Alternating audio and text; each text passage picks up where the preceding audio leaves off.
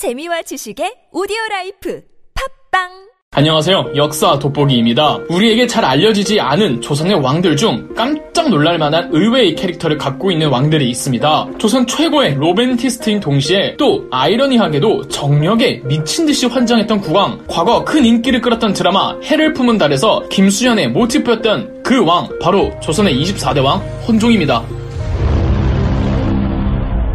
이 로맨스라는 것도 비주얼이 어느 정도 받쳐주는 뭐 억울하지만 선남 선녀의 몫이잖아요. 우리에게 잘 알려지지 않은 조선의 24대 왕 헌종은 27명의 조선 국왕들 중 가장 외모가 잘생겼던 왕이었습니다. 전해지는 조선 왕족 실록에서 국왕들의 용모에 대한 설명은 꽤 있어도 그 용모를 극찬하는 경우는 그렇게 많지는 않습니다. 그런데 기록에서는 헌종의 외모에 대해 다음과 같이 전해집니다. 외모가 준수하고 명랑하며 큰 목소리가 마치 금속에서 나오는 것과 같다. 근거 없는 낭소로 밝혀졌지만 옛날에는 궁궐의 상궁과 나인들이 어떻게든 헌종과 잠자리를 하려고 혹은 최소한 그 얼굴이라도 보려고 난리가 났었다는 말이 나돌 정도였습니다. 사실 여부를 떠나서 이런 말들이 나오는 것도 그만큼 헌종의 외모가 남달랐다는 이미지가 강력했다는 거겠죠. 헌종은 8, 9살 때 굉장히 어린 나이로 국왕에 즉위해서 즉위한 지 한 9년 정도 됐을 때 연상의 누나였던 첫 번째 왕비가 사망합니다. 그러면 새로운 왕비를 뽑아야겠죠. 궁실에서 왕비 간택령이 떨어졌고 몇명 최종 후보들이 있었는데 그중 헌종이 눈 뒤집힐 정도로 뿅간 여자가 있었습니다. 그렇지만 헌종의 할머니와 엄마가 마음에 들어하던 배필이 따로 있었습니다. 당시 국왕에게 왕비란 자유연애로 결정되는 게 아니라 왕의 할머니와 엄마의 권한이 절대적이었습니다. 이래서 왕비 자체는 할머니와 어머니의 픽이었던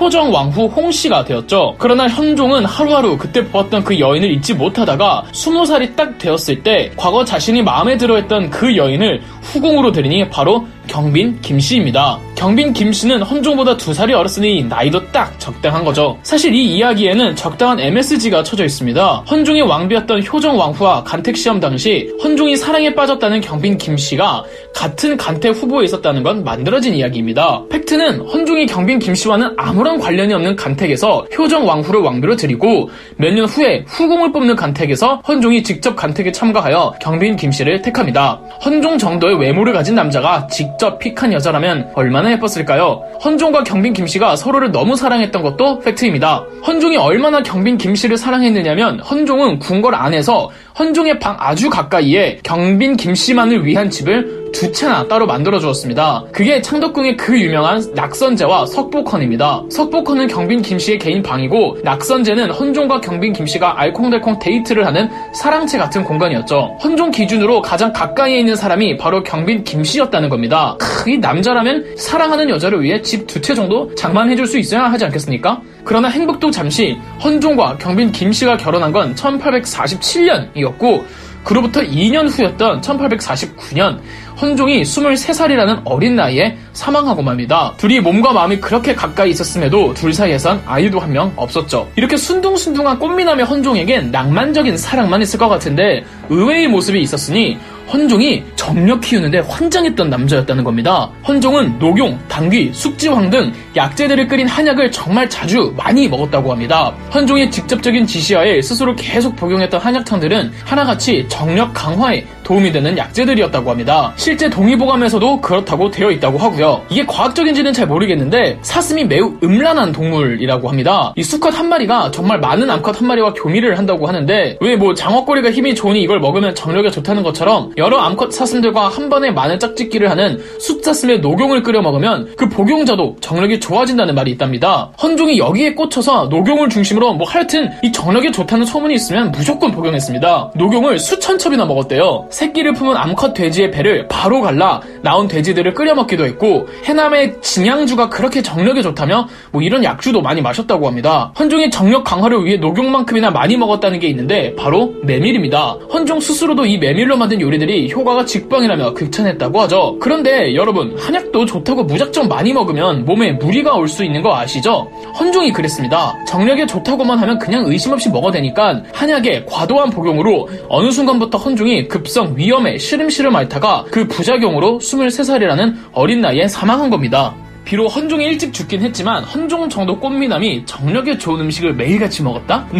음, 그럼 그 힘을 어디다 썼겠습니까? 아는 게 아니라 많은 역사책과 인터넷에서 헌종의 치세를 평가할 때 안동 김씨, 풍양 조씨 등 세도 정치 가문들이 국정을 좌지우지하고 왕권은 나락으로 떨어지자 정사의 환멸을 느낀 헌종은 여색과 주색 잡기에 빠져 요절했다는 평가가 대다수입니다. 그렇지만 알만한 사람들은 이 비화가 있다는 걸 사실은 이게 대단히 가슴 아픈 이야기가 있다는 걸 아십니다. 다시 한번 말씀드리지만 헌종은 조선의 24대 왕입니다. 선대왕인 23대 순조는 헌종의 할아버지입니다. 그러면 순조와 헌종 사이에 순조의 아들이자 헌종의 아버지는 왜 건너뛰었을까요? 순조는 그다지 왕권을 다져놓은 왕이 아니었습니다. 오히려 강력한 가문들을 앞세워 정치를 했기 때문에 되려 세도 정치기가 시작되는 구실을 마련했죠. 특히 안동 김씨 가문이 가장 강력했는데 이 조금씩 조금씩 안동 김씨 가문의 권력이 지나치게 비대해져 가는 겁니다. 그러나 소극적이고 결단력이 부족했던 순조였기에 별다른 조치를 취하지 않았으나 왕권 강화를 주장하며 조선의 암울한 상황을 왕을 쇄신하자고 강력하게 주장했던 사람이 있었으니 순조의 아들이자 헌종의 아버지인 효명세자였습니다. 순조는 자기와는 달리 열정적이고 패기 넘치는 아들 효명세자에게 대리 청정을 맡기며 힘을 실어주었습니다. 20대 초반의 효명세자는 정말 여러 가지 방면에서 변혁을 추구했고 때로는 안동 김씨와 타협하면서도 그들을 견제하는 가운데 왕실의 체면과 왕권 강화에 힘을 실었습니다. 신하들도 순조에게서 보지 못한 이 프레시함을 효명세자에게 기대하면서 심지어 안동 김씨조차도 어느 정도 효명세자의 개혁을 지지해 주었죠. 효명세자가 순조의 뒤를 이어 왕으로 즉위하면 정말 조선은 완전히 새로운 길로 접어들었을 텐데 효명세자가 과로로 23살이란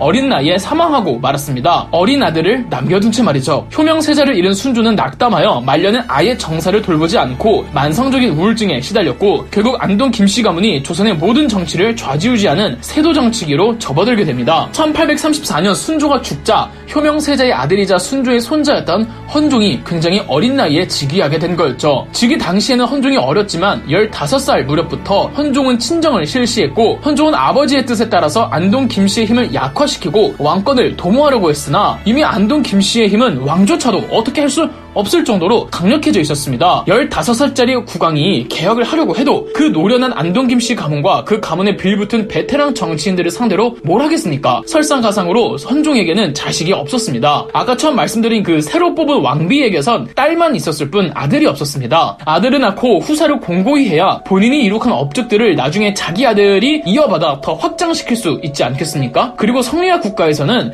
아들이 없는 국왕의 왕권은 강할 수가 없는 법입니다. 추가적으로 헌종 이 아들을 낳게 된다면 그 엄마는 안동 김씨 사람이면 안 됐습니다. 안동 김씨와 무관한 여자 사이에서 아들을 낳아야 왕권이 안동 김씨로부터 멀어질 수 있기 때문이죠. 그래서 헌종은 사랑하는 경빈 김씨가 있음에도 그렇게 많은 여인들과 관계를 맺어야 했습니다. 아들을 낳아야 해서요. 그런데 어느 여인도 아들을 낳지 못하니까 헌종은 조급할 수밖에 없었고 정력에 좋다는 약을 수소문해 마구잡이로 복용하다가 그 부작용으로 결국 23살이라는 나이에 세상을 떠날 수밖에 없었던 거죠. 헌종사 후 강화도령으로 유명한 철종이 왕위에 오르자 바야흐로 안동 김씨의 세상이었습니다. 이후 효명세자의 아내이자 헌종의 엄마였던 조대비는 흥선 대원군을 기용해 고종을 왕위에 앉히고 본격적으로 안동 김씨 가문들을 제거해 나갔죠. 참고로 헌종의 그녀였던 경빈 김씨는 고종이 황제에 오르고 대한제국을 선포하는 1907년 사망합니다. 경빈 김씨는 자신이 그렇게 사랑했고 또 그토록 사랑받았던 남자를 잃은 뒤 남편의 정적들이 세상을 주름잡는 시대를 보다가 결국은 소멸하는